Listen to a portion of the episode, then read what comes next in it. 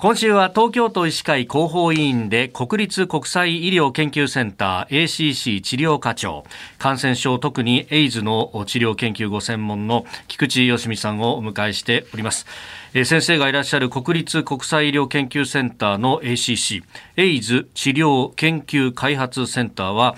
HIV 感染症治療において国内のトップ機関ということもありますのでちょっと具体的にいろいろ伺っていきたいと思います、はい、この病気っていうのはそもそもはこう、なんというイメージの中なんですが、80年代ぐらいからこう世の中に知られ出したんじゃないかなと思っているんですけれども、その理解で合ってます？はい、あの合っています。この病気があのエイズという名前がついたのもあの1980年代ですので、その時にはあの恐れられた病気であるという感じだったというふうに思います。でやっぱ世界中に広がってこの、ね、病気が明らかになるにつれて当時大変な差別があったっていうようなこともそうですね。あのそこら辺は本当に短時間ではこう語り尽くせるほどのあの言い難い偏見差別がありましてあの HIV 感染者がいるとその実名が日本の中で公表されたり、はい、あのどこどこ地名がついてエイズ事件とかですね感染して病気になってるのに事件にされちゃったりですね、そういったような記事がありましてですからもうそういう報道のあたりに関してはあのあのとんでもないことになってるなというふうにあの感じていました。うん。でそのぐらいから考えるともう40年以上の歩みがあったわけですが、はい。はい、今のこの世界の、まあ、エイズ患者さんたちの状況っていうのはどうなってるんでしょう、はい、確かにその全世界で毎年150万人ぐらいの感染者がいて大体4000万人ぐらいがあのその病気と闘っているというふうに言われています。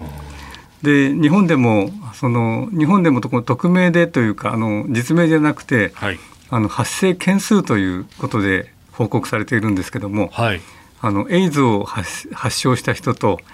エイズではないけども HIV 感染になっている人との件数が、うん、あの毎年エイズ同行委員会というところから発表されてるんですけども、それで言いますとあの去年というか令和2年の値が確定してるんですけども、はい、新規の HIV 感染が750件。で新規のエイズ発症が345件で合計1095件でした。で2013年の頃が一番その報告数が多かったんですけども、はい、その時はあの HIV が1100件エイズがあ480何件で、えー、合計1590件というのがこれまでの年間の最大報告値なんです。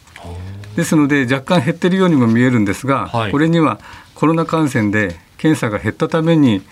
あのそこの低く見積もられている可能性があると私たちの中では考えています。あじゃ潜在的な部分も含めると、はい、まあ、あの今までと同じぐらいの新規の方々がいらっしゃるし、はい、ひょっとするとこう医療に届いていないかもしれない、おっしゃる通りで急性期を過ぎると無症候になりますので全然そのご本人が感染していることを自覚しないであの普通に生活できてしまいますのでそれをほっとくとあの明日以降説明すると思いますけどエイズを発症してしまうというので HIV とエイズという言葉もなかなか難しいんですけども、はい、あのそこら辺もあの今週覚えていただきたいと思っています。その辺この医療だとか薬の進歩っていうのも目覚ましいんだと思うんですが、はい、こうそれがこう価値観が変わったっていうタイミングっていうのはあったんですか？それはまさにあの97年に我々の施設ができた頃に、ええ、あのその新しい抗ウイルス薬が登場して、えー、3種類の薬を中心にこう投与していくと生活できるということが